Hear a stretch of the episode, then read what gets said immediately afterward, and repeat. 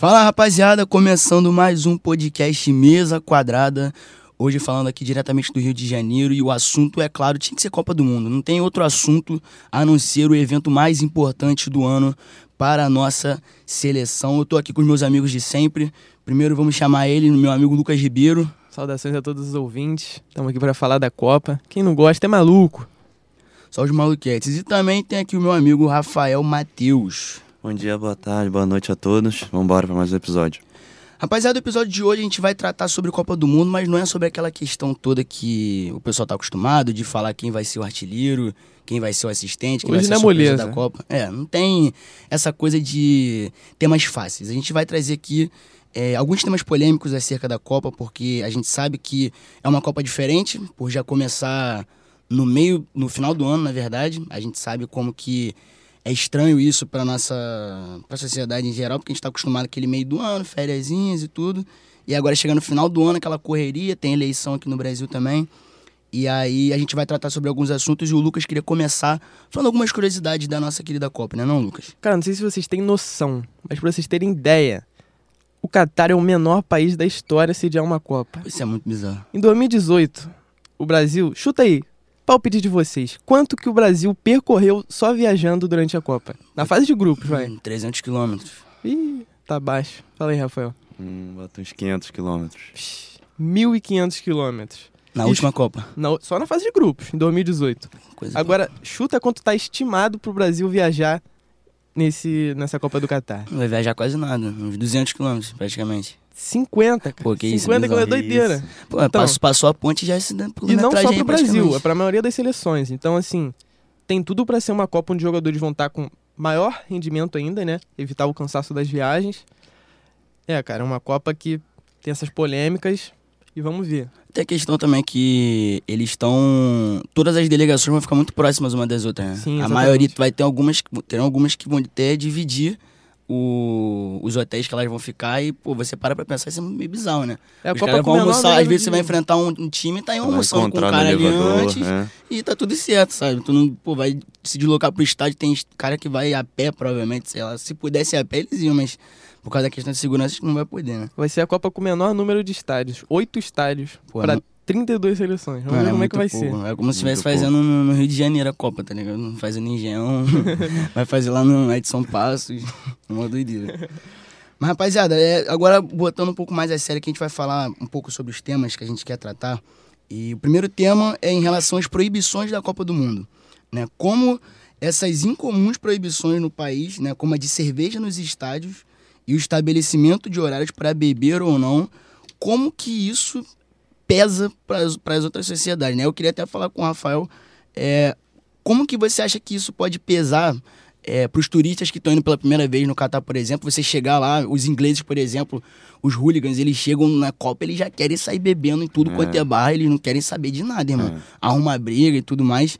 É, e como é que eles chegariam no Catar tendo horário para beber, não podendo beber no estádio, algo que já mudou e a gente vai falar sobre isso. Mas como você acha que vai ser essa reação dos turistas quando chegarem lá? É, a gente viu algumas, algumas declarações sobre é, responsáveis do, do Catar, da, da organização do Catar, dizendo que ele espera que as pessoas respeitem as- a, cultura do país, mas, mas isso é muito difícil, assim. Tem muitas pessoas que chegam na Copa animadas e, e acredito que vão ter muitos problemas porque você, são muitas culturas diferentes em um único evento, são muitas mentalidades diferentes e, e eu acredito que isso será um, um, um grande problema para a organização do evento, porque, porque, como a gente falou, assim, as pessoas chegam, como você falou, as pessoas chegam na Copa totalmente animadas, assim, já no clima Exatamente. do jogo e, e já tem todo, todos os rituais de preparação antes da partida, então Tem uma agitação em comum, né? Assim, É, são exatamente. muitas culturas tendo que se adequar a uma só, a né? uma só, exatamente. A gente tem aqui o, a declaração do, do secretário do secretário-geral.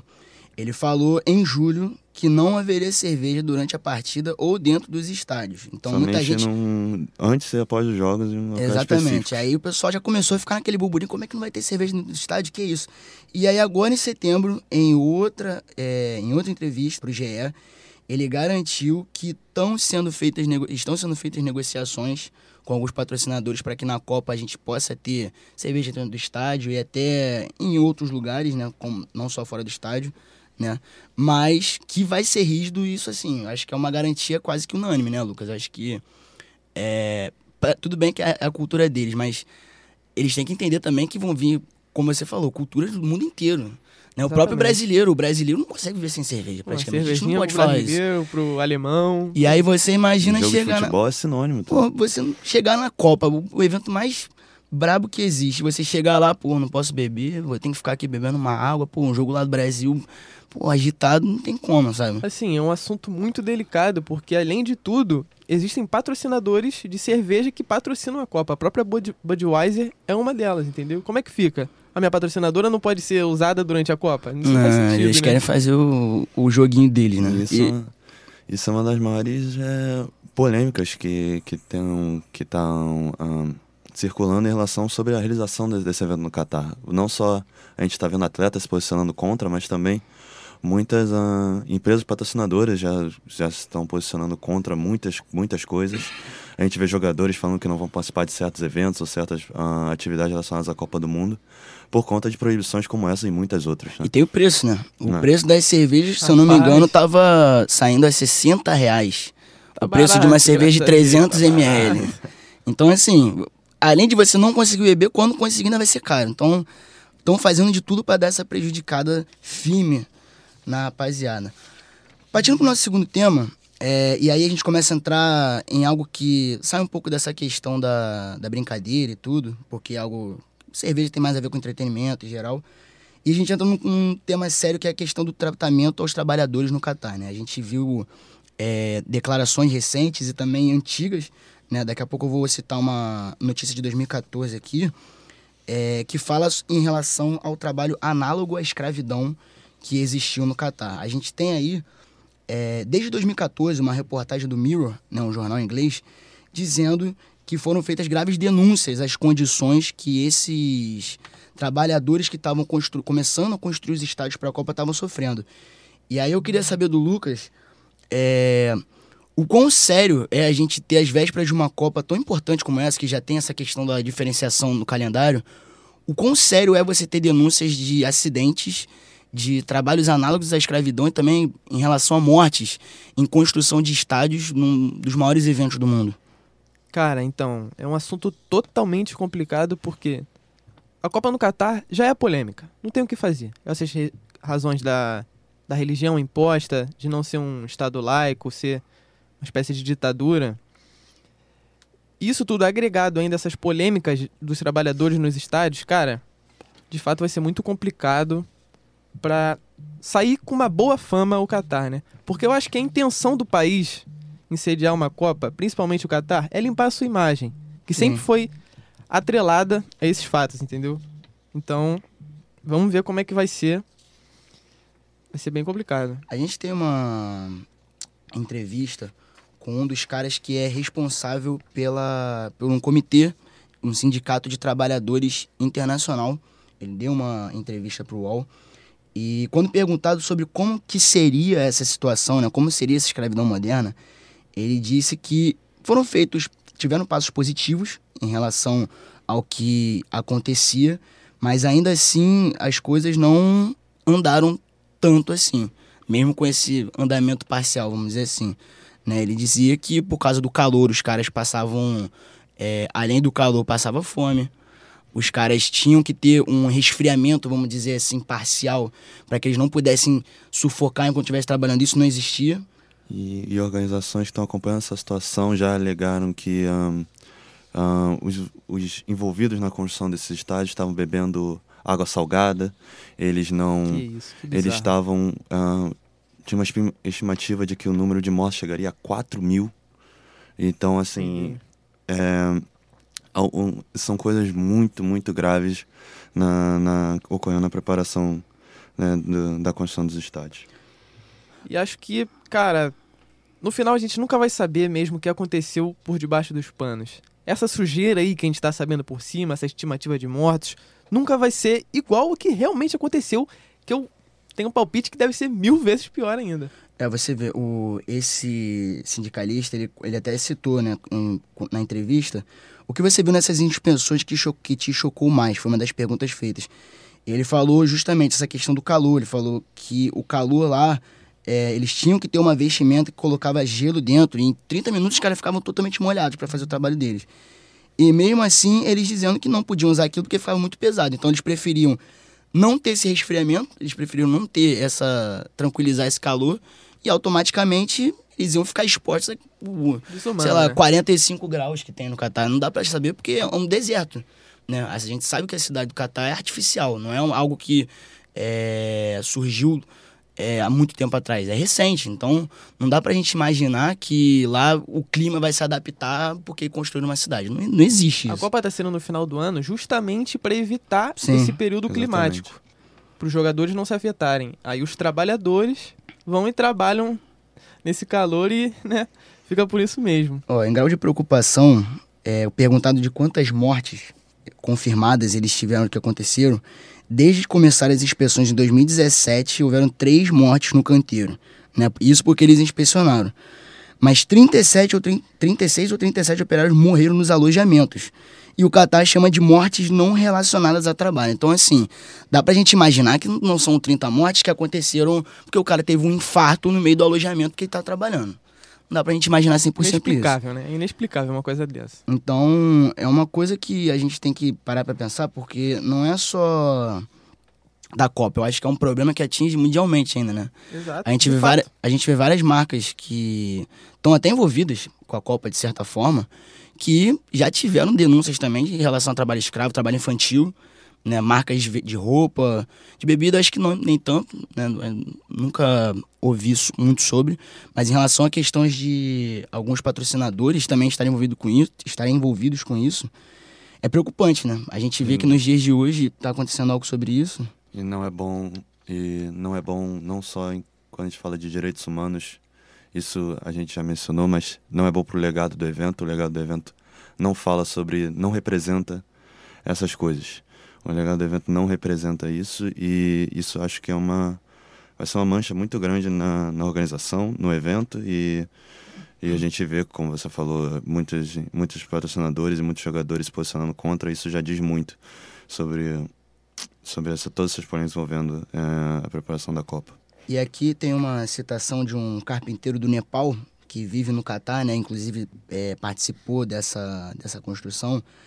E abre aspas, ele disse assim, abre aspas, nós somos tratados como escravos, não somos vistos como humanos e nossas mortes não custam nada. Eles têm os nossos passaportes para que não possamos voltar para casa, estamos presos. Então, além do cara ele ter essa questão de não receber o salário, de é, sofrer absurdamente para fazer o trabalho dele, a gente ainda vê que é um cara que está buscando oportunidade em outro lugar.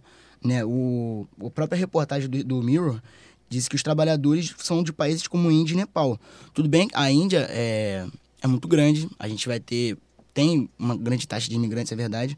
Mas o Nepal a gente sabe que teve uma guerra recente, tem problemas também com questões de natureza. Então, às vezes, o cara Pode até ser de um país africano, ou de outro país europeu, ou de um país sul-americano. O cara tá buscando por uma oportunidade de emprego em outro lugar, tá buscando por uma nova vida e ele acaba se vendo preso. Às vezes ele quer participar do evento e vai falar, pô, eu tô participando da construção de estádio da Copa. Isso é muito maneiro. São pessoas sabe? que às vezes, muitas vezes, né, são o sustento da família. Aí acabam recebendo o salário quando o chefe bem quer, acabam recebendo folga quando o chefe bem quer, que eu acho que seja nunca, né, receber uma folga. É, exatamente. Cara, é muito lamentável. Assim como eu disse, vai ser uma mancha praticamente irreversível essa Copa no Catar para a FIFA.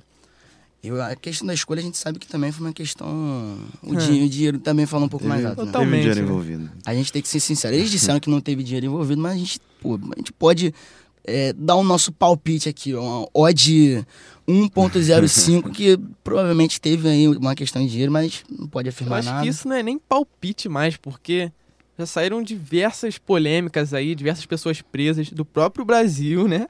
Foram presos por compra, é, negociações de compra de votos em 2010, na, na questão da, da votação para a Copa da Rússia de 2018 e agora essa Copa de 2022 do Catar. Então, cara, que vergonha. A gente tem que esperar que pelo menos a, a, no futebol seja bom, né? Porque em relação às questões extra-campo não tá muito legal. Ah, no futebol vai dar Neymar. Vai dar Neymar com certeza. Com certeza. O que, que, você acha, Rafael? Vai dar Neymar. O Neymar faz jogo na final? Acho que. Acho que na final vai ser o Vinícius Júnior pelo momento. Mas com certeza vai dar Brasil. Com certeza vai dar a Copa do Neymar.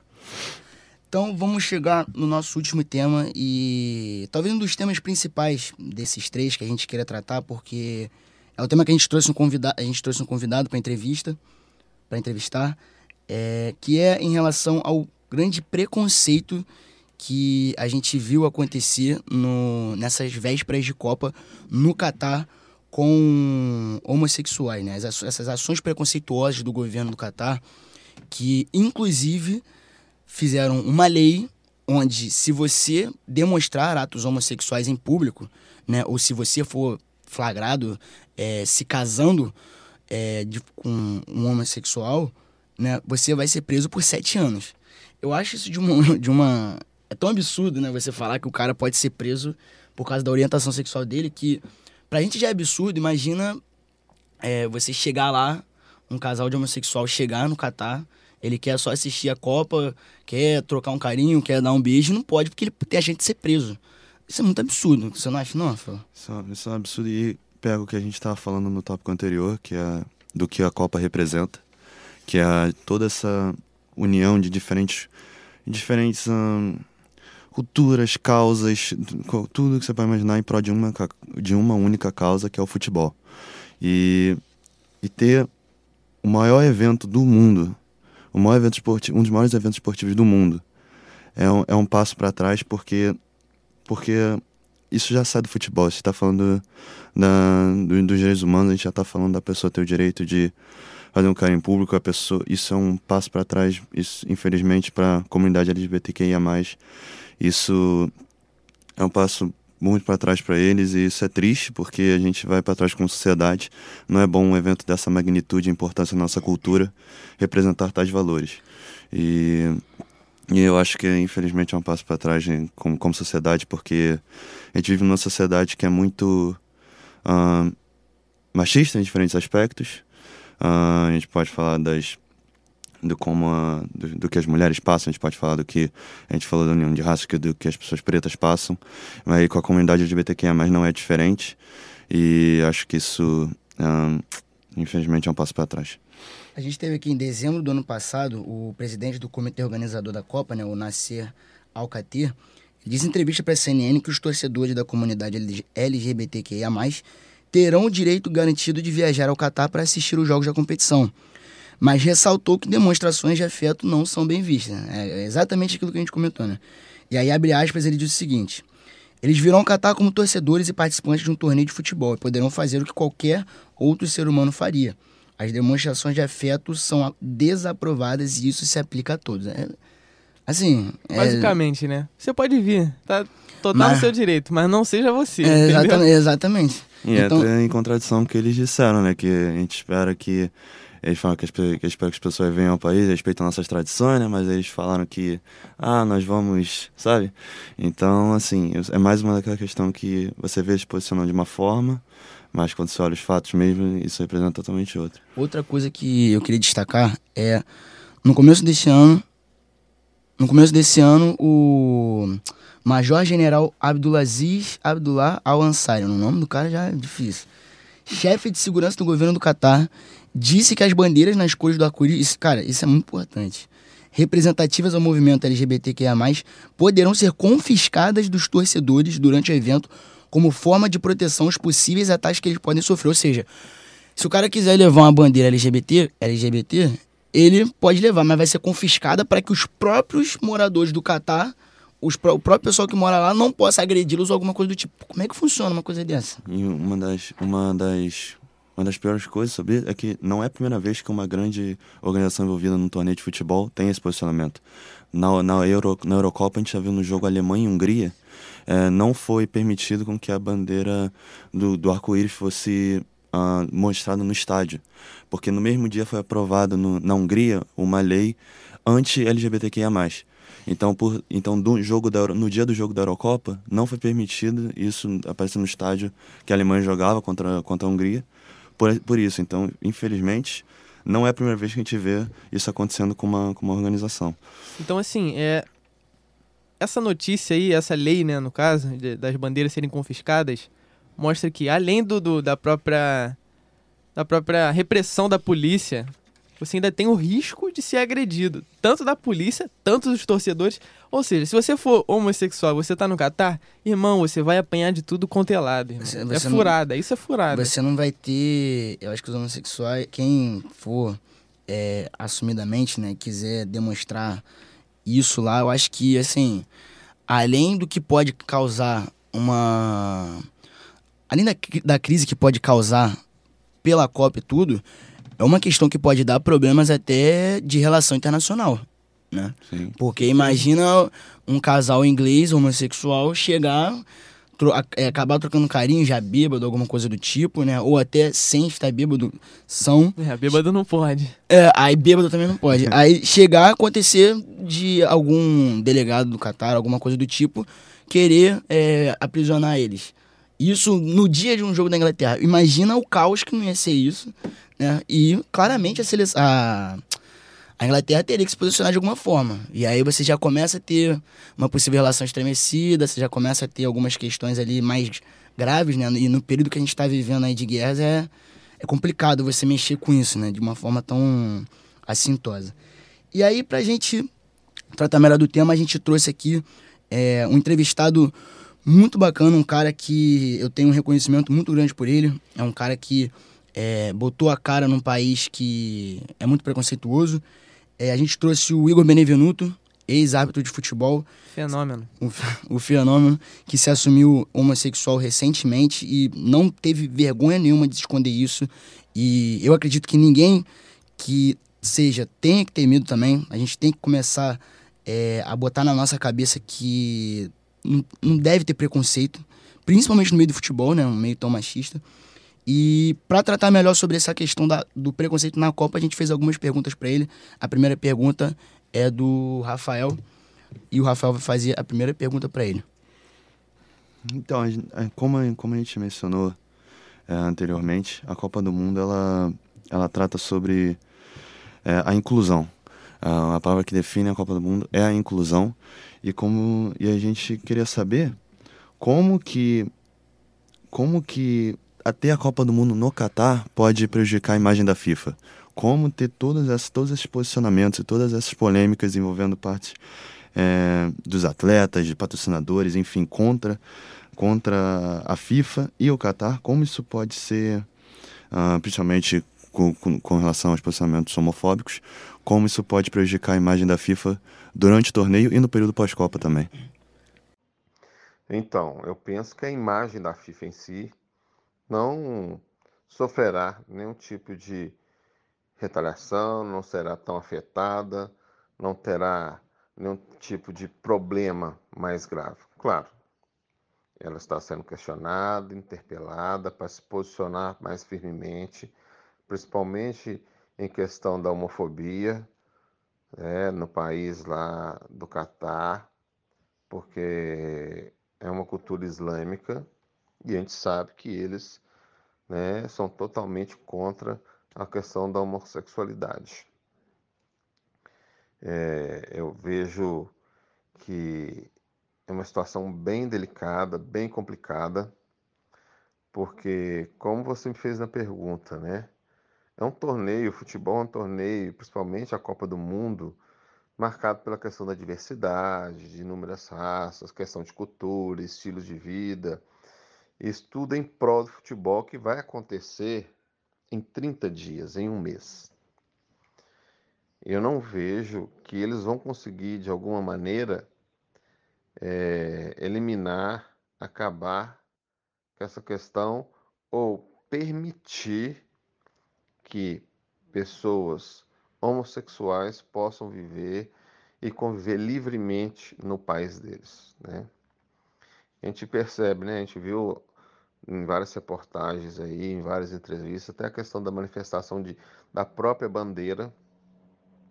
E um dos responsáveis lá pela segurança falou que, ah, se eu chegar e tomar sua bandeira, né, da questão do arco-íris da sua mão, é para te proteger. Não que ele queira, mas quer proteger contra as outras pessoas. A gente sabe que muitos deles são radicais, têm comportamentos agressivos, né? E pode ser que uma pessoa dessa que não aceita de forma nenhuma, que ele sempre foi é, educado, treinado, né, é, a vida inteira para ser um homofóbico. Chegar ali querer agredir, querer é, fazer mal para uma pessoa, por às vezes uma manifestação, por estar andando de mão dada, por estar demonstrando seu, seu carinho, seu amor de forma comedida com o seu companheiro, às vezes está passeando, às vezes mesmo está trajando, né? alguma roupa que possa demonstrar que ele é uma pessoa homossexual. E é muito triste, é muito complicado, é um, é um tema muito delicado, né? Como é um, é um torneio que é essa questão da diversidade, da, da cultura, de todos os países, a união, eu acho que algumas pessoas, principalmente a comunidade LGBT, QIPA+, elas vão estar excluídas. Mais uma vez, estarão sendo marginalizadas de alguma forma do meio da sociedade, né? Nessa própria entrevista, né, que foi feita com esse cidadão lá, o, chefe da segurança do torneio do país, não me lembro, ele fala que todos vão ser muito bem-vindos, todos vão ser muito bem recebidos, né? que entre quatro paredes eles não tenham nada a ver do comportamento das pessoas, mas qualquer tipo de manifestação mais efusiva, e eles falam tanto de casais héteros quanto casais homossexuais, não são aceitas no país. Eu não vejo que vai ter uma transformação tão grande. Eu acho que também vai ser um momento que a gente vai ter que se ressignificar, né? né? Às vezes querer impor as coisas goela abaixo, se comportar de maneira a prejudicar a sua própria vida, que a gente vai mudar toda a situação. É, é importante esse posicionamento do, do Igor para que a gente. A gente não tem esse, esse poder de fala, né? Então acho que ele tem, além de conhecer muito sobre o assunto, eu acho que é importante a gente entender a visão dele para que a gente possa entender também a visão de quem sentiu na pele esse preconceito, né? De quem Exato.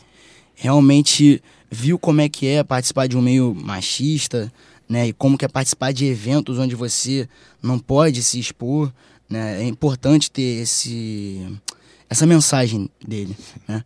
E a segunda pergunta que agora eu eu que realizei é que mesmo que afirmando haver uma recepção diferente, né? O o secretário né, já afirmou que vai ter uma recepção diferente tudo mais. Independente dos seus costumes conservadores, o que, que a organização, né, o que, que a FIFA poderia e pode é, fazer de diferente para que a imagem de preconceito do Catar ela fosse de alguma forma contida, né? Ela fosse. A gente sabe que o, a escolha da, da sede não foi tão certa, mas o que, que a FIFA poderia fazer para tratar isso de forma mais tranquila e tentar apaziguar um pouco essa questão do preconceito, né? Porque extinguir é algo praticamente impossível dada a cultura deles.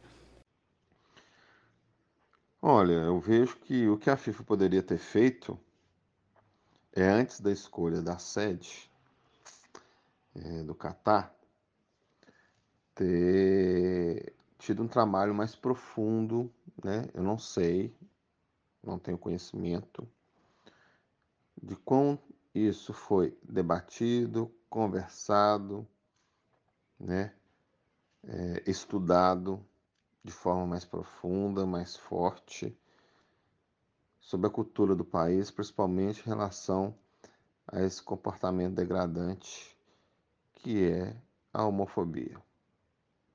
Né? Eu não sei o que eles fizeram mas eu entendo que poderia ter sido, ter tido um estudo mais detalhado, mais delicado, ter, ter tido uma conversa mais firme, mais precisa com os, com os governantes daquele país, né, sobre a questão cultural, sobre a questão do islamismo deles, a tradição deles, para de alguma forma, antes que a sede do país fosse escolhida, antes que todos os estádios fossem prontos, antes que começasse a vender os ingressos, isso poderia ter sido mitigado, contido ou eliminado de alguma forma. Mas não, a gente vê que essa questão do debate, principalmente contra a homofobia, né, essa questão foi, começou a ser trabalhada, a ser comentada, a ser debatida depois da venda dos ingressos. Aí depois que já está tudo pronto, que torneio já todos os contratos estão assinados, todos os patrocinadores, tudo já está tão intensamente divulgado, feito, aí que vai começar a ter algum tipo de conversa bem superficial, né? E aí, como se diz o ditado, aí a Inês já é morta, não adianta correr atrás que não vai mudar nada tão severamente, tão drasticamente como deveria ser feito, principalmente questão do respeito, da tolerância em relação às pessoas homossexuais.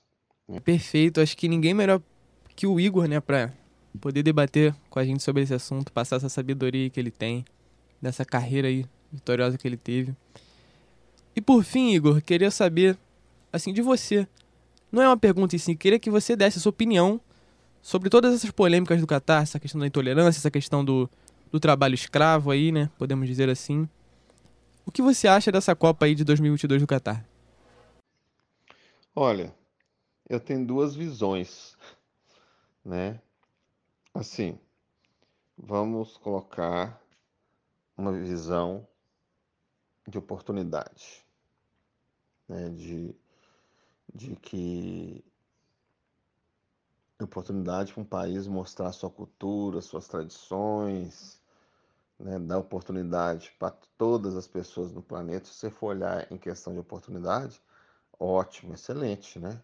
O mundo vai conhecer uma cultura diferente, o mundo vai conhecer um país diferente, um país que é próspero, né, que mostra para todos que a questão de que se você trabalhar, né, correr atrás dos seus sonhos, seus objetivos, são pessoas bem focadas, determinadas em relação a isso, excelente, né? Você vê que um país que foi criado num deserto, do nada, a gente tem um dos maiores países do planeta, né? É, mais ricos do planeta, assim, né? Você vê que num país tão pequeno, os estádios foram criados estádios extremamente luxuosos, né? extremamente modernos, questão de modernidade, de mostrar essa evolução para o mundo, eu acho super importante, super legal, super interessante. Né? Ponto. Ok. Mas por outro lado, eu vejo a escolha uma escolha bem ruim, né? Porque nós tivemos vários problemas, né?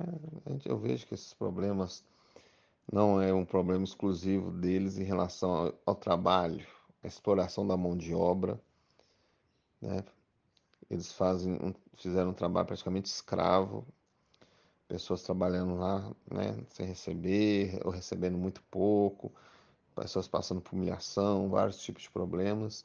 Se você for olhar todas as sedes, sempre teve isso. Né? Aqui no Brasil teve esse problema, na Rússia teve esse problema, os trabalhadores querendo fazer greve porque não estavam recebendo adequadamente, trabalhando por várias horas porque eles querem, né, que as coisas rapidamente sejam construídas e não importa quem está ali trabalhando, tem que entregar o, o estádio, as benfeitorias ali, né, rapidamente. E, e isso eles passam por vários direitos humanos, né? São negligenciados são deixados de lado. E já que isso é, foi feito e é feito, eu acho péssimo, né? Essa escolha.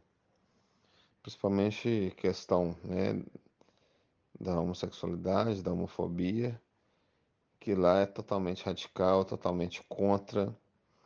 E quando você não consegue mudar isso num torneio, para demonstrar para o mundo que isso deve ser combatido, que isso deve ser erradicado do nosso planeta, da nossa sociedade, é, você vê que não é uma escolha adequada, né? Porque a partir do momento que você tem trabalhado, né, os países, o futebol em geral, a própria FIFA, né, vem querendo trabalhar a questão do racismo, né, comportamento degradante contra pessoas pretas aí no, no futebol que a gente vê insistentemente acontecendo, a questão da homofobia também insistentemente acontecendo, o preconceito contra as mulheres, né? insistentemente acontecendo. Né? A gente vê um monte de feminicídio, um monte de agressões, um monte de problemas aí que a gente vai vendo, já que está sendo trabalhado tanto no mundo de maneira forte, e você levar um torneio para um país que isso tradicionalmente, culturalmente, é feito de forma forte, né? O preconceito existe no mais alto grau, no mais alto nível de todas essas áreas. Então, assim, não é uma escolha de uma sede adequada, né? E uh, esse, esse uh essa resposta, esse posicionamento do, do Igor é muito importante porque nós ele tem essas, essas experiências e ele sofreu com, com, com tudo isso, né? E, e para a gente aprender é muito importante que a gente dê a oportunidade da voz dele ser, ser ouvida. Nós, não, como não somos homossexuais, não, não temos lugar de fala, mas nós temos lugar de aprendizado e temos lugar para garantir que essas causas estejam sendo ouvidas e nós sejamos envolvidos e interessados em aprender sobre isso. Acho que isso é, acho que isso é a direção certa para seguir como sociedade e, e, colocar o Igor aqui com a oportunidade de falar, ensinar nossos ouvintes sobre. Eu acho muito importante. E que frase, hein? Que frase bombástica. Tu podia repetir para mim, cara? Eu realmente gostei muito. Como é que é? A gente não tá no lugar de fala e. Nós não temos lugar de fala, mas estamos no lugar de aprendizado. E acho que apoiar essas causas e estar interessado nelas é o, é o a direção correta para seguir uma como frase sociedade. Muito boa, viu? Gostei bastante. Aí ah, deu aula nessa frase, tá? Pô. Tem que dar uma respeitada no cara, pô. Rapaziada, então, dadas a, a entrevista, é, dados os, os, dados que a gente trouxe aqui sobre a Copa, eu acho que é importante trazer um pouco desse assunto para que é, a gente possa ver que mesmo os eventos mais importantes que a gente participa, ou até mesmo o esporte que a gente mais ama, também tem o seu lado ruim. Né? E não adianta a gente achar que é só o lado bom que tem que existir sempre. Né? A gente tem que entender que existe o lado ruim e tem que entender também que a gente tem que expor esse lado ruim para que isso possa para que possa melhorar. No dia 20 de novembro ou dia 18, na TV eu vou mostrar só as coisas boas, né? Sim. A gente está aqui para mostrar as coisas ruins. 20 de novembro, 4 horas da tarde, é, 1 hora da tarde, Equador e Catar.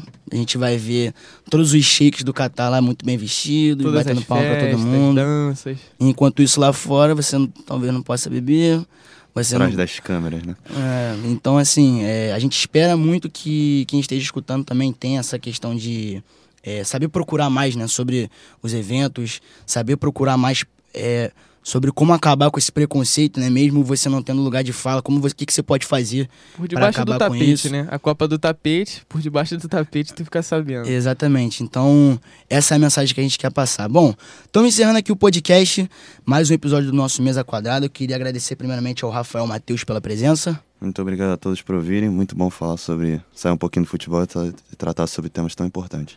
Também dar o nosso adeus aqui ao nosso querido Lucas Ribeiro agradecer aí a oportunidade de estar aqui comentando e também aprendendo bastante aí com os aprendizados que o Igor passou para mim. Fui um dos que saí da zona de conforto ao, ao debater sobre esse podcast, que é um tema que eu nunca tinha carado e, cara, totalmente necessário. Muito bom comentar sobre. É isso, eu sou Gabriel de Melo. Esse foi mais um episódio do nosso podcast. Siga nas redes sociais, compartilha e leva para todo mundo aí o nosso papo de cabeça aqui, vamos Papo dizer cabeça assim. com a frase genial do Rafael pra coroar. A frase mais perfeita do podcast, não tem jeito. Valeu, rapaziada. Muito obrigado por ouvirem mais um dos nossos episódios.